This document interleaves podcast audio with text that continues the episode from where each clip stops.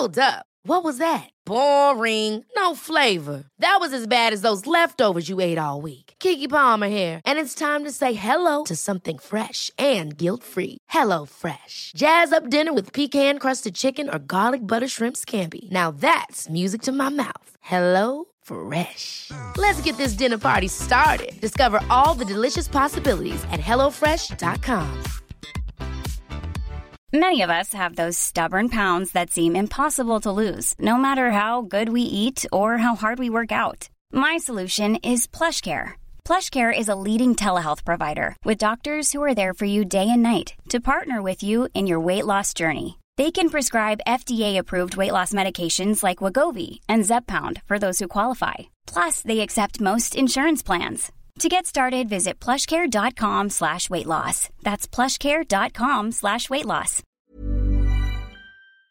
Welcome to this week's episode of The Nero Show. In today's episode, GCN Plus goes boom. What now? How do we watch cycling? We're both a bit fed up with these bike industry is ending videos. We discuss Shane Miller is still waiting for a reply from Shimano. We're waiting with him. What's the story with these power meters? We also have a bit of training chat with Chris. What sessions does he use to indicate his fitness? And why is he training in a singlet? I don't know. Is this cliche for us to, to talk about GCN Plus? It is a bit, yeah. I, I think it is. It is from the perspective of going back and talking about what we, th- well, why we thought it went wrong. I mean, we were on the record, not to sort of blow our own trumpet, but we were on the record a long time ago talking about why we thought this whole thing was potentially on the card. So, from my perspective, I don't want to really talk about the, oh, what went wrong sort of aspect of this. My, the more I kind of think about this and what I was hoping to run past with you was do you think we will ever see something like this again? Have uh, have we had it as good as we will ever have it in Australia and the US? Because ultimately, this doesn't change much in Europe, from what I can gather. Um, for the rest of us, do you think we'll ever see that again? I actually, for Australia, it's not that big a deal, really. How many people want to watch Dwars door het Hageland? Like, it's just such a small group of people in Australia that it's not that big a deal here, really, that it's not going to exist. Because there can't be that many people using the app to watch the races that you couldn't have gotten access to here through our other streaming services. So, will we ever see it again in Australia? I'm sure at some stage a long time down the track, but it's such a small market here. I, I don't, I don't think it never made sense. I think the disappointment really is around what this could have been. Okay, I mean, what what we saw was this absolute self-contained cycling app, which was going to deliver you everything cycling. I mean, you know, I, I will be honest. I I would have in a, in a in a parallel universe in a future dimension. How good would have it been to have the Nero show through GCN Plus? All right, I, I don't know. That's just something that kind of th- I think about a bit. That like that could have been where we ended up, or any more interesting content ends up.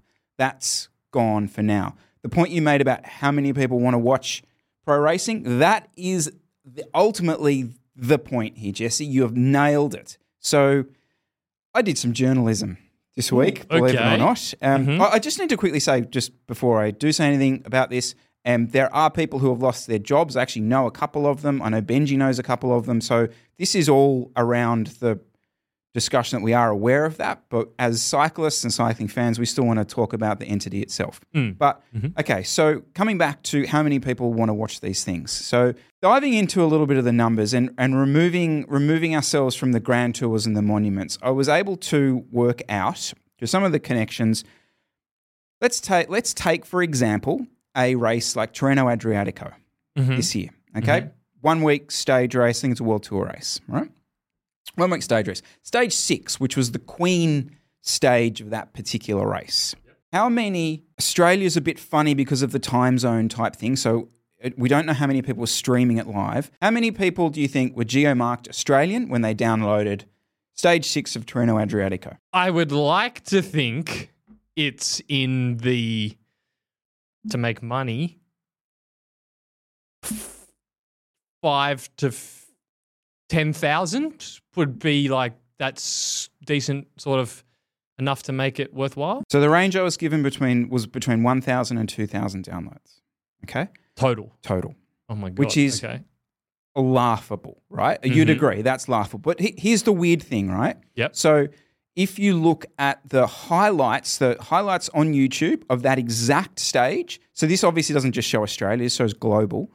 So um, GCN Racing, I think that exact stage had about 150, 160,000 views. And there was a, a Eurosports channel which had 40 or 50,000 views of that exact stage. You could add those up to be over 200,000 views. You then go step back and go, right, okay, so there's 200,000 views globally of this race. 1,000 of those, you know where I'm sort of going Yeah, with this, was yeah. from this part of the world. So why would anyone buy licensing, bother putting a platform together and distribute it out to this country? Now, I'm, I'm talking about Australia. Sadly, it kind of gets worse for America. Now, I wasn't able to work out the, the streaming of that big stage six of Tirreno Adriatico, but if you look at the uh, the numbers of people viewing the Tour de France, so the actual overall metrics on the mainstream channels of viewing the Tour de France in the US to Australia, they're actually very similar numbers, which surprised me. Now, obviously, you remove the, the absolute golden lance days. When you move forward to, I think it was 2021 was what I looked at, kind of looking at the same numbers viewing it in Australia that are look, viewing it in the US. So it just kind of doubles down on the fact that we are here and in the US just a very, very tiny, tiny piece of the pie. And so if you're an executive of Warner Brothers or Discovery and you look at these things going, why the hell are we subsidizing this? Cut that stuff off. Let's just double down on our main market. Mm-hmm. Yeah, I think um, I'm kind of shocked how low those numbers are. But you could, I had a feeling because you just chat, you're chatting with people. There's not that many people logging into the app to watch those lower level races. So, yeah, that's quite surprising. I mean, the other thing as well that I always wondered how many views got were all those GCN plus original films. How many views are those getting natively on the app if they're not on YouTube? It can't be more than 10,000. Because I think of the views that a, a video like that would get on YouTube, a successful one that does well, maybe maybe it gets 100k. Actually, no, it would be a bit higher if it's on GCN's channel. Okay, I'm talking about, I'm con- considering that as it relates to so a, a vegan cyclist video or something like that. Let's say actually on GCN's video uh, channels, let's say it gets 300k. You know, inside the GCN app, like how many views is it getting that are more than just uh, clicked on it for a minute? Again, can't be that many. Have you ever watched a whole GCN Plus original film? Weirdly, the week before GCN Plus dies, I watched the whole one of them riding uh, in the Himalayas. Yeah. Okay. I, I just I had never watched one, and the week before I, it was yeah, it got me. Oh, this is when I was sick, so it was perfect. Like Chris has the flu. Yeah. Um. it- yeah, it was fine. Was on. It was like yeah, it was like one of those Netflix things. It was on. Um. And I, I, I quite like those presenters when they're sort of in those. Circum- I much prefer those presenters when they're doing that sort of stuff rather than, I don't know, you know, can I use a gravel bike on a road bike in a cr- cyclocross race over a cliff? Yeah. So, but that was fun. But I- just coming back to the app, I, I, the whole thing, it just felt like this weird proof of concept that they come up with a few years ago. Was like, right, we're going to pile all our ideas into this. We've obviously got a bit of funding to do it. We're going to see see what works, see what sticks, and you know the the next iteration of this will be will be the the one. Unfortunately, there is no next iteration of this, I, and I don't think like producing those videos were ultimately the downfall of this app. I just think that ultimately the audience isn't really that big for what would have been the main part of that whole selling point. I mean, did you even have GCN Plus? No, I ended up Yeah. not renewing it. I mean, you're I don't. I'm not going to sit down and watch three hours of some back ass European race. I like. I don't need. It's not filling my time in the week. the more I think about that, the fact that you're not, and I didn't, I didn't have it for a good portion of last year. Like, if we don't have it, like, come on, who's going to actually have it? Unless you're like a full rusted on. Yeah, I don't, actually I don't even know who. But, th- but there were times like, when it first came out and I had used it. It was good. Like it was fun to have as a kind of novelty. So, we, but we were on sort of borrowed time because it never made any money. So. Uh, it was, it was, yeah, it was nice to live in the GCN Plus era, and now we're going beyond, and we can all uh, appreciate what it was. I, I don't want to be like full captain negative from this, but I, I, totally agree with you. I think in Australia, it's like a little road bump. I, I don't think, sadly, the cycling community is growing dramatically one way or another due to sort of its access to pro cycling. I do think this is a pretty bad thing for the US. Like watching bike racing in the US, European bike racing is so friggin' hard Okay. already Yep. to have now made it even more difficult to do legally. Unless like FloBikes come in and buy, I don't know how that's going to work. Maybe they can buy some rights, get it on their app, which has got a bit more traction in, in North America. But this is a proper roadblock for anyone trying to actually watch it. And that, I do think that matters. Like, there are races that uh, it's kind of cool to be able to see, like Paris Nice, Milan San Remo. Like these things will not be a thing to someone riding in Nevada. The only thing is, before GCN Plus, we weren't able to watch these races anyway. So we're kind of just back to the status quo. That's how I. That's why I'm not that upset about it because four years ago I wasn't able to watch those races anyway unless I was on, you know what, cycling website. So um, I'm not. We're not allowed to mention it. Yeah, Wow, we're going to get cut off. Yeah, fair enough. it's a bit. It's like counterfeit. So. yeah, fair enough. Uh, so you you never really legitimately had access to these races anyway. So it was Well, there was a phase. There was a phase in Australia where Eurosport was on Foxtel. So I know that's very, very Aussie chat there for you. But Eurosport was on there, so there was a good period of time. Remember back where you had where you would record overnight. You would do the old, you know, schedule a recording overnight of Dwars, Drawn, Dan, Vlaanderen. But you always had to remember to record the thing after it because scheduling would always go, always go over. So there all those little tricks. So it has been a while, and it has been a while since you've had really no access to that, and you've fully had to rely on SBS, which is my thing about the US is they don't even have that, and so you're going to be going full next level like VPNing. I mean, VPNing is going to be what everyone's going to do.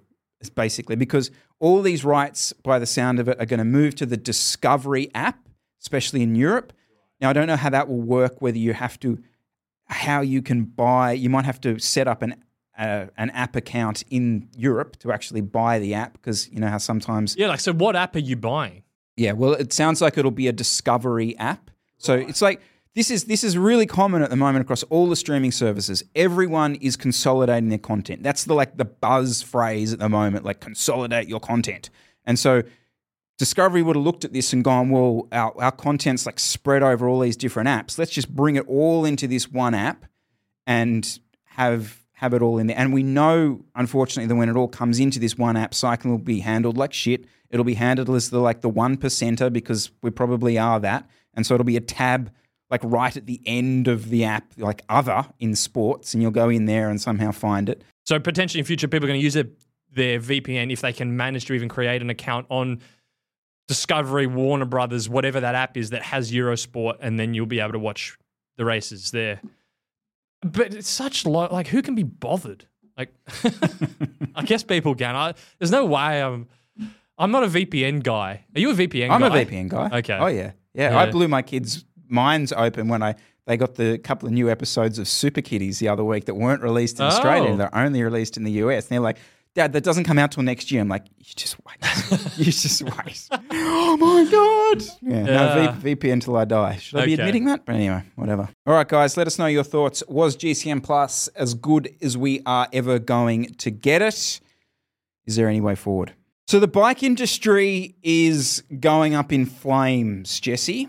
And what you've got to do is you've got to have you got to have well, you got to have flames on your thumbnail, and then you got to have this arrow pointing down, and like maybe like this sort of uh, in industrial setting behind me burning, or like coal fired steam coming out of it because everything's blowing up and the world has ended. What do, what do you think about this content to start with? Because everyone has done it. Absolutely everyone has done it. From GMBN Tech Channel to, uh, you know, obviously bike shops to just random punters. Everyone's getting in front of the camera and telling us that the bike industry is blowing up. And seemingly people really care about it because these videos get bulk views, right? I swear all those videos are just pure recreation because they don't actually solve anything. It's just throwing at the industry and then throwing it back on the consumers. Because there's this other one that, that you sent me breaking down the cycling industry's troubles. Who's at fault? Um, and Lewis here was saying that it's mostly at the consumer's fault because the newer cyclists are more willing to spend buy the mid to upper range bike straight off the bat. And that's inflating the industry a bit. So the more brands are more likely to cater towards that mid to upper end. So he's kind of blaming the riders. And then there's other people that say, oh, the brands are all a rip-off. It's just, you can, it's, it's still the same. If you want to get a good deal, you can still go and get a good deal. If you want to go and spend 15 US dollar, thousand US, you can go and spend 15,000 US. Like, what? It's on you. It's on everyone. I mean, I kind of get his point actually, in that if you want to get a good deal, go and get a good deal. They're out there. But most people don't want good deals. Most people want. like, he's right. Most people want good bikes. So, but I want to blame someone, Jesse. That's my, that's. I want to go. I want to log onto YouTube. I want to see an angry thumbnail that shows the industry blowing up, and I'm gonna get angry with them and I'm to blame someone. I don't care who it is. I'm gonna. I can blame I can list you the people I've seen blame or the uh, who the, the entities that I've seen blamed so far. I've seen I've seen obviously the the, the brands themselves blamed. I've seen the raw materials people blamed. I've seen the people ordering things blamed. I've seen the shipping people blamed. Oh, the supply chain. Supply, supply chain, chain, being it's blamed. I've seen chain. shop owners being blamed. I've seen cyclists being blamed. Now that gets better than that. I've seen I've seen cyclists, old head cyclists, like rusted on people who don't buy anything. They use their chain for 17 years before they change it. They'll get blamed. Then I'll see new cyclists get blamed. It's like we got eh, to. The result of all this stuff seems to be we have to we have to get angry at someone or push push this sort of issue onto someone else who's I don't know whether it's not ourselves or what it is. I don't know. But I just find all this content we've we've reached a point now where okay, okay, we all agree, we all agree that something happened during the whole sort of COVID phase where there was a total f up. Absolutely, we agree. Well, the reality is we are in this position in 2023.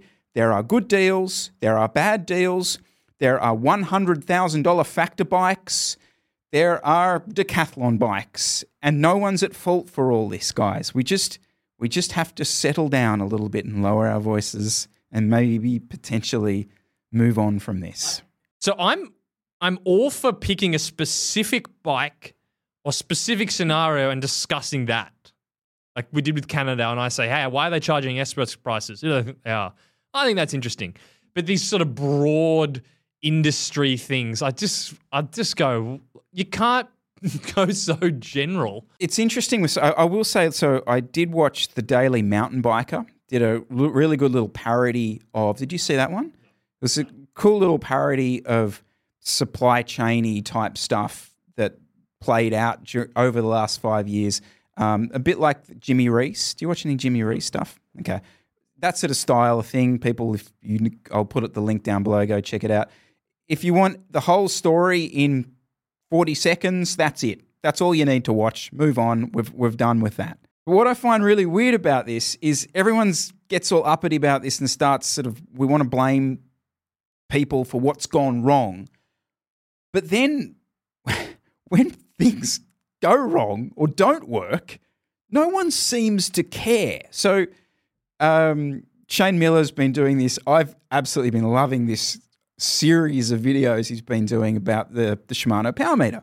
So, quick backstory Shimano updated their firmware on their power meter. He did some tests on it, found that it was still just as accurate, inaccurate as ever, potentially worse.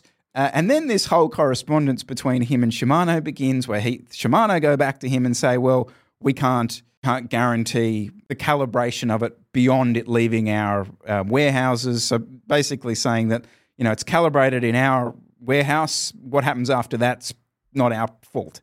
It's like what? It's it's just a total shit show, and just looking purely at like YouTube metrics, which is a pretty good indicator of what people are kind of getting interested about. Like these videos of stuff not working doesn't actually get as many views as just throwing shade at the bike industry and cyclists for the bike industry supposedly being a total shit show.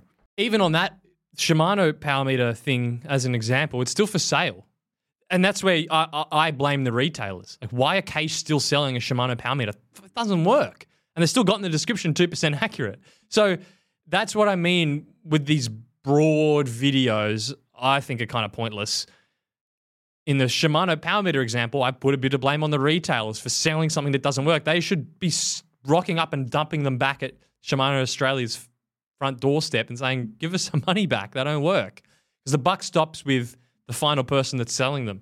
And it, we've already seen the, some of the bicycle manufacturers not specking them on their bikes. That, you, you, don't get a Shimano power meter on a, a specialized or a Canyon. So they've already started not specking them. That's thumbs up. That's good.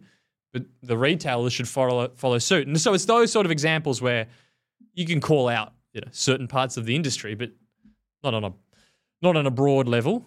I wonder in other sports or like other hobbies, whether people get so worked up about everyone feels so have like an ownership of the hobby. Like clearly, everyone feels like they are members of of the cycling union or something, and you know we all have a say and we all have an opinion and we all have a, a, a share of the future of our hobby like which is cool. Don't get me wrong that like everyone has that sort of sense, or maybe it's just on YouTube. I don't know, but that we we care about what happens in the future.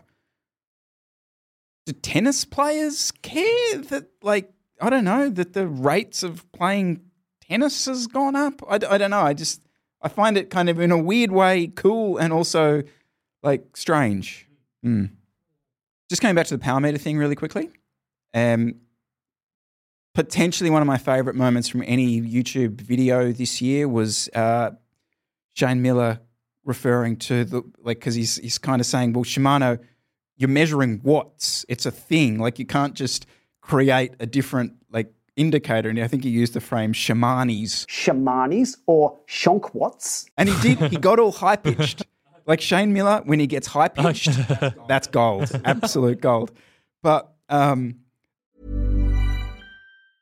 Cool fact a crocodile can't stick out its tongue. Also, you can get health insurance for a month or just under a year in some states. United Healthcare short term insurance plans, underwritten by Golden Rule Insurance Company, offer flexible, budget friendly coverage for you. Learn more at uh1.com. Ryan Reynolds here from Mint Mobile. With the price of just about everything going up during inflation, we thought we'd bring our prices down. So to help us, we brought in a reverse auctioneer, which is apparently a thing.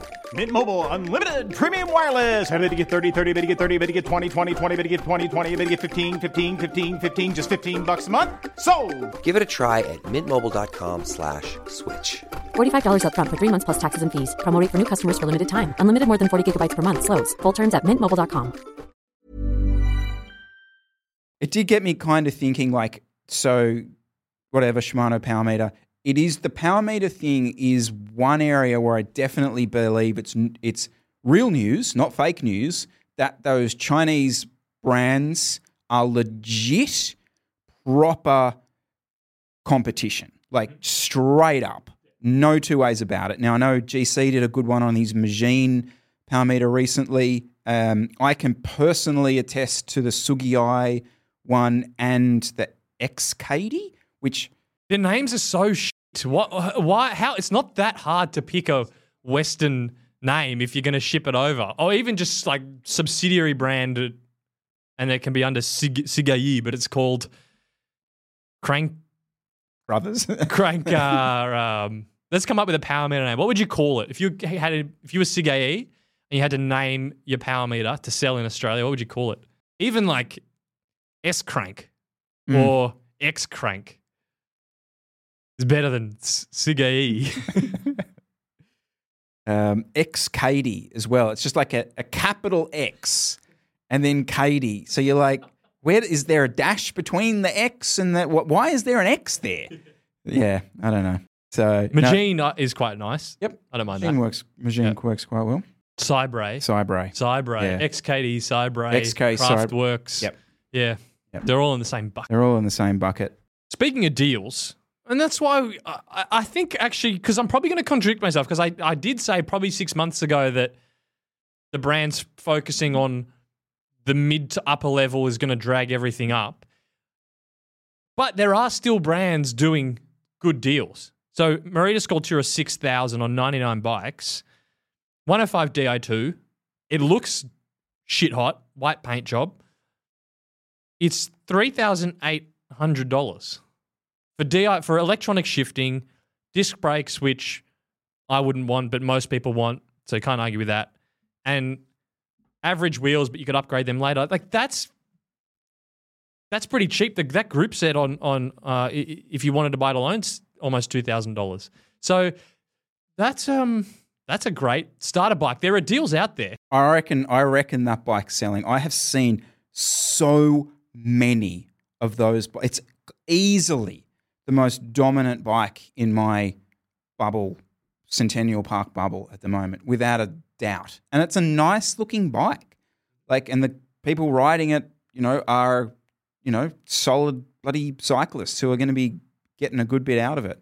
Like, can I actually just quickly? This is unfortunately another non-sponsored shout out. We're more than happy to start selling out, but whatever. Um, I've walked into a 99 bike store half a dozen times in the last six months. So I get little vouchers every now and again from, uh, from Waratah Masters. Shout. Um, the staff in 99 bikes are the nicest staff I have ever, ever witnessed in a bike shop. Proper, like American style, you walk in, Hi, welcome to 99 Bikes. Can I help you today? I'm like, wow, this is fantastic. I'm here for some gels. Where are they? And off we go and find some gels. And they must deal with some absolute wankers in there mm-hmm. and just absolute clowns. And didn't matter who, whatever, you just walked in, big smile on the face. Can I help you? Oh, maybe you can offer you something else. I don't know that whether they've got really good sales training or like, I don't know, they're sort of good sales targets for them to hit. But no, good shout. That's all. Well, it, it is called the world's most approachable bike shop, There you go. according to their front page. I know that we'll get comments about being blase about things being expensive, right? It, uh, it's just What? you're gonna get. It's just gonna hmm. happen. Whatever. But I just want to say this, right? That what we're trying to say is like as a as a collective, as sort of cycling, that commentary doesn't really move the needle anywhere. To sit here and, and sort of say, oh, well, bikes are, maybe it's because uh, there's lots of research and development into bikes, uh, and that's why the prices have gone up. And then it's it's got to be black or white. So it's then like, well, well, maybe if we don't do any bicycle research and we just concentrate on entry level things, then prices will come down. It's like, what? No, I mean that's that's stupid. Like that's not a conversation. You're just bringing up ridiculous either ends of the of the the industry for the sake of sounding like you're having a kind of nuanced discussion. Whereas all we're saying is that chat doesn't move the needle. There are deals out there, move on. essentially. Is there a session or a tra- like a training session you do that is your indicator? Mm-hmm. 40 minute zone four. Wow. Bread and butter. That's it. That's it. And so you'll, when you see movement in that, Or the one- chop. Oh, but that's Normalized power for the hour at the chop compared to the effort level. 100%. Those two those two sessions. that's wild. I get yep, 100%. it's cuz I yeah, And so you would see a big fluctuation in that. massive. Yeah, I could go and just be absolutely sucking through a straw for an hour and do 345 normalized. And I you know, I I know. And then I could go do come back 2 months later and I do 375 and we're on. And it's just it's but it's but it's only because right that's quite I'm quite fortunate because I can kind of control what I'm doing. If you're not as strong and you're kind of just in the wheels, a ride like that sucks because you have no control over the power you're doing. So it's a, it's a little different. Or just yeah, f- 40 minutes in zone low, low to mid zone four. Mm, that's it. That 40 minute effort for me, that probably hasn't moved 3% in 10 years. Yeah, it has. Yeah, it has. You're in good form. You'll be doing that at 325, 320, Oh, the, ch- oh, yeah. 40 mm, minuter. No, not that Not- high. not that high? No. No. So I, I would fluctuate between 290 and 310, 15, 315, maybe. Well, that's a big, that's a 25 watt band. And then if you're factoring in how it felt given the conditions, you can dial, you you can get a pretty good gauge. If you're doing it at 295 and then a month ago before you stop training or uh, deloading, you were doing it at 310. There's a difference, but it's funny because I don't I don't use that as an indicator. So for me, an indicator, and this is kind of maybe this is weird, but like a four to five to six by eight. So bobos, essentially bobos, and it's yeah. Shut up. All right, this is me. So I know because like if I'm doing the fourth and the fifth, and like I'm really just no, I just can't. I just know I can't do them. The the power's starting to real. It's dropping into the three thirties for those. I know bad times, proper bad times. I know I am f- like absolutely on it when I'm well and truly above 350 on those back ends of those eight minute bobos. And Are you, are you doing them above FTP? yeah. Mm, okay. Mm. Mm. But for me, I so I come away, and I don't know, like I've no understanding of the physiology. I'm just saying mentally, I will come away from that session going, yeah, I'm on, I'm ready. Whereas like if I have like I've just started doing them again, I'm like, oh god, this is friggin' awful. Um, whereas I could just muscle my way through a 40 minuter and be like, yeah, whatever. Well, you kind of have to have a session because I will see over a training block, my zone two will barely move. I, I'm doing my endurance rides now at 240. When my threshold's 400 watts, I'm doing my endurance rides at 250. F- prob- I'm training higher volume, so I'll do them for longer. So I bet I get almost no movement in zone two. Actually, I think the endurance ride's the dummy session. So you know when you've got a cold, let's say you've had you, you've had to have a week off and you come back on, and that first endurance ride back, assuming you're not coughing, feels amazing. Amazing. Amazing. Diamonds in the legs. Diamonds. Assuming you're not looking at your heart rate, Yep. that first endurance ride back, you're like, I have never done 200 watts this easy in my entire life.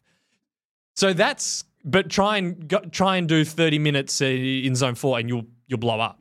So the endurance ride is the worst gauge in terms of um, you checking in on your fitness because it just goes all over the place uh, with that sort of thing. So I, I- that's why I yeah higher intensity is a little better.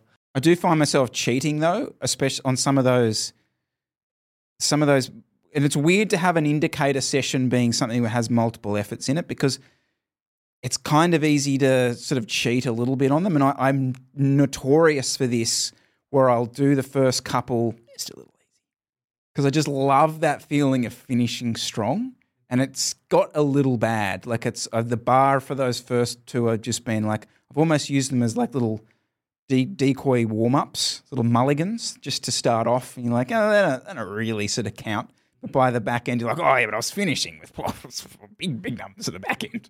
What are you? Well, what are you training? For? You you talked about the sessions you do to test your fitness. So, well, what are you training for? What's So I have. I'm keen to do the Grand Fondo National Championships uh, down in Mount Buninyong in January.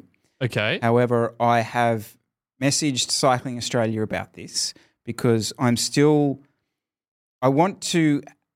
I want to find out what this actually is because it says it's the national championships. So it, if it is a national championships, are there sort of titles on on order here? Like, are we actually chasing a national? And hence, is it going to be raced like that? Because in the past, what's basically happened is, you know, the this the age group sections have gone off like a one minute gap between them, and ultimately, all the age groups or the strongest guy in all the age groups have come together on the last couple of laps, and it's turned into this bizarre like bunch ride for the last lap because everyone's together, and then you kind of finish with four or five of your other sort of mates from your from your age group.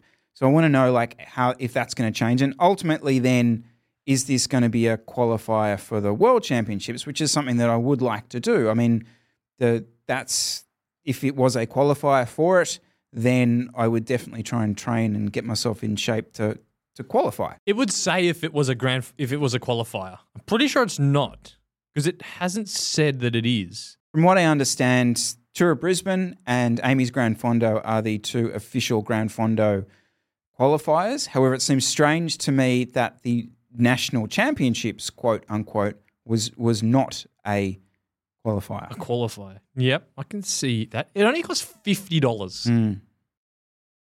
That is so cheap. Where are you getting into do a fifty Australian dollar Grand Fondo? Now, granted, it's only fifty-eight kilometers, but the hill you get to ride the Nationals hill, which is cool. You get to ride the Nationals, not just the hill. You get to do the whole course. Um, early bird pricing fifty bucks. Why wouldn't you do it? Just just enter it. Yeah, well, because it's in Ballarat. But the, the other thing is that it's one of the few events I get to do on a really hard course, and I I love that. Like the dynamic of the way this plays out is still a bit shit, and that's what I need to to sort of get certain in my head. But the fact that you can really do a hard bike race with you know other really fit guys in your own age group is bloody awesome, especially having come off that Masters Nationals shit show. Whatever that was. Well, speaking of um, uh, Australian Masters Nationals next year, for those overseas, you know how big Australia is. Masters Nationals next year is in the lovely little town called Loxton in South Australia, and it this thing, right, is when I say the middle of nowhere, I literally mean the middle of nowhere. This is like off the Nullarbor level. like look on a map, type in Loxton. It is basically rural, not even regional. This is rural South Australia. I don't know how they're expecting anyone to get there. Well, you fly to Adelaide and drive. Um, how far is that? Let me map that. So you fly to Adelaide Airport and drive three hours, basically into nowhere to to race. I I've never seen this is on record the worst location for a bike race I've seen in Australia. I don't know. I have never seen a race this far out in the middle of nowhere. This is a proper. You had the map of Australia. You had a dart. You went. oh, there we go. That'll do. That got a road? Hmm, Maybe. We'll see. Yeah. It's all because it's also not on. Um, it's not on the road from Melbourne to Adelaide. Oh, no, no. It's not like it's off that road. It's it's it's kind of if you were driving basically across Australia from Adelaide to Sydney, which no one would drive because that's miles and miles and miles. Uh, you you may come close to this town, but I thought that was um special shout out to uh, to Lock to to Loxton. Sorry if anyone listening is from there, but why the hell are you hosting a bike race? Uh, yeah, wow. I thought it was a joke, or I got the town wrong when I when I saw it and I typed it in. They're not having a bike race there. It's the middle of the desert. It's it's sort of stuff like that that makes you, uh, well, not appreciate, but realize why so many people don't do any of that stuff and end up turning their local Grand Fondo into a race because it's more accessible and on a circuit that's more interesting. Sorry, Loxton. Actually, I could probably I could go to that next year because I'm turning 30. Oh wow! So I'm Masters one next year. What do you reckon? Drive out to Loxton? Sure, the rest of Masters want to be delighted by that. right, I'm all about vibe now, Jesse. I'm a vibe rider. Okay. Okay, so for the last two weeks, I've done one bike ride in a jersey. Every other bike ride has been singlet or t-shirt. Okay, now Right. you're looking at there going, uh, what are you doing? So Okay. it all sounds great, doesn't it? Well, in, in Not really. No. okay. Well, it, there is there is a vibe to it. You do. You get out on the bike. You got the air blowing through you. Sorry, just to rub it in your face, it's northern hemisphere, but we are currently entering entering summer here. So, yep, out we go. T-shirts on. Happy days. Now, I want to talk about this not from the vibe perspective, but from the practicality perspective, because there's a few things that people you need to think about here if you're going to go vibe. All right. So the first is, you know, it's all good and well for the vegan cyclist in Bass Lake who rolls out his front door and he's on some beautiful Californian alpine climb, not a car, beautiful perfection, all good, happy days. He can ride that sort of stuff. I don't live there. I live in Sydney. So what you remember, what you find is when you ride in Sydney for more than two hours, you start to get this like scum. Get the scum, the road scum on your legs. Now, I know you only just go mm-hmm. around mm-hmm. Centennial Park, Yeah. but the road scum Yeah. is basically like a black Yeah. I know exactly what you're talking about. Yes. So the first thing to realize is you'll get to the end of the ride and the road scum is everywhere else as well and gets under you. So you'll end up getting sort of a bit of road scum because you're flapping about with a loose t-shirt.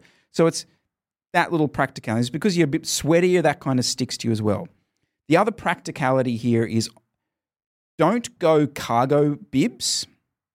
Go for the top tube bag. All right.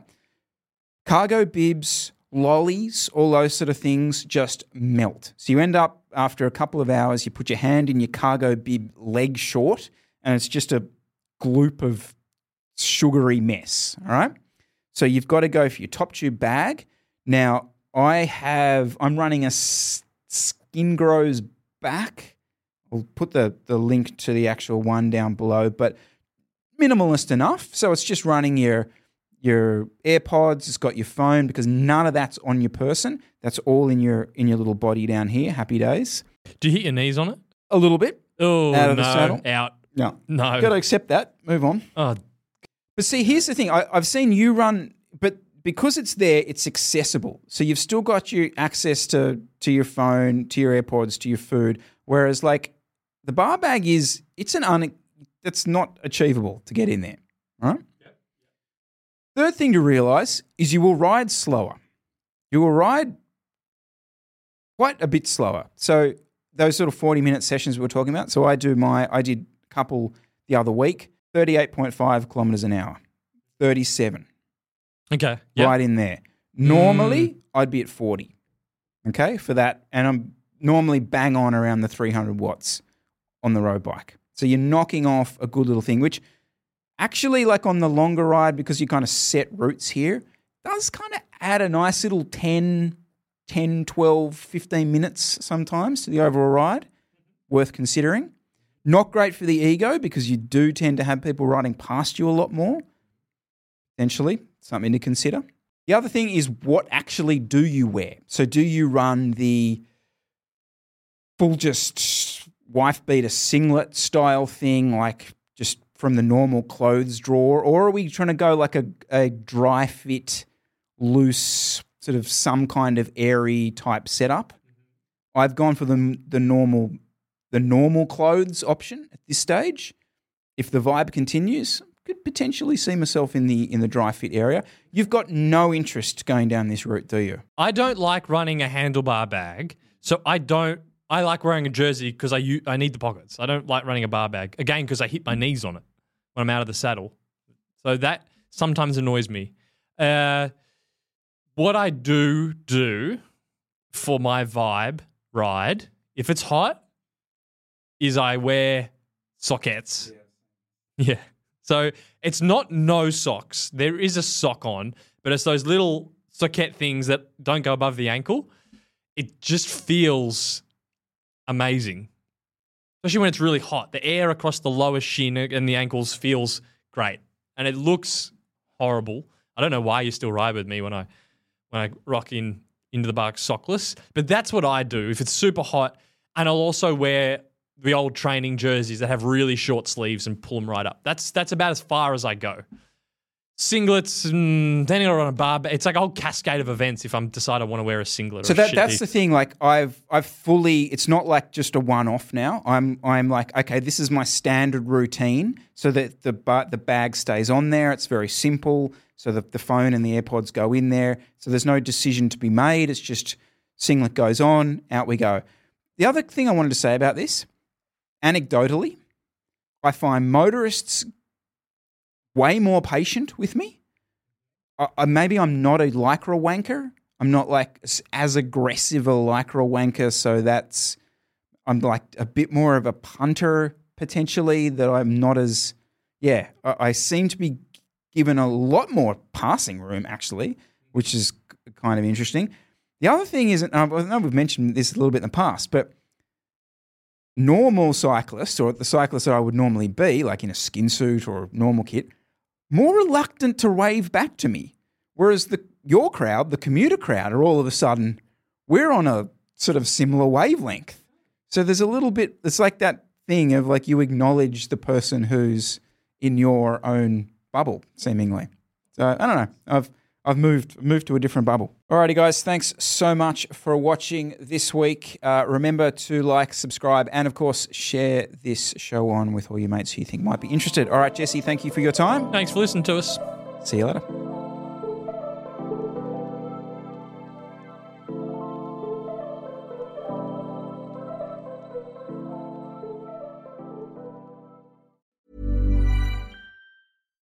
Hi, I'm Daniel, founder of Pretty Litter. Cats and cat owners deserve better than any old fashioned litter. That's why I teamed up with scientists and veterinarians to create Pretty Litter. Its innovative crystal formula has superior odor control and weighs up to 80% less than clay litter.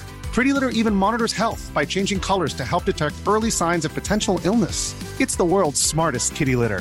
Go to prettylitter.com and use code ACAST for 20% off your first order and a free cat toy. Terms and conditions apply. See site for details.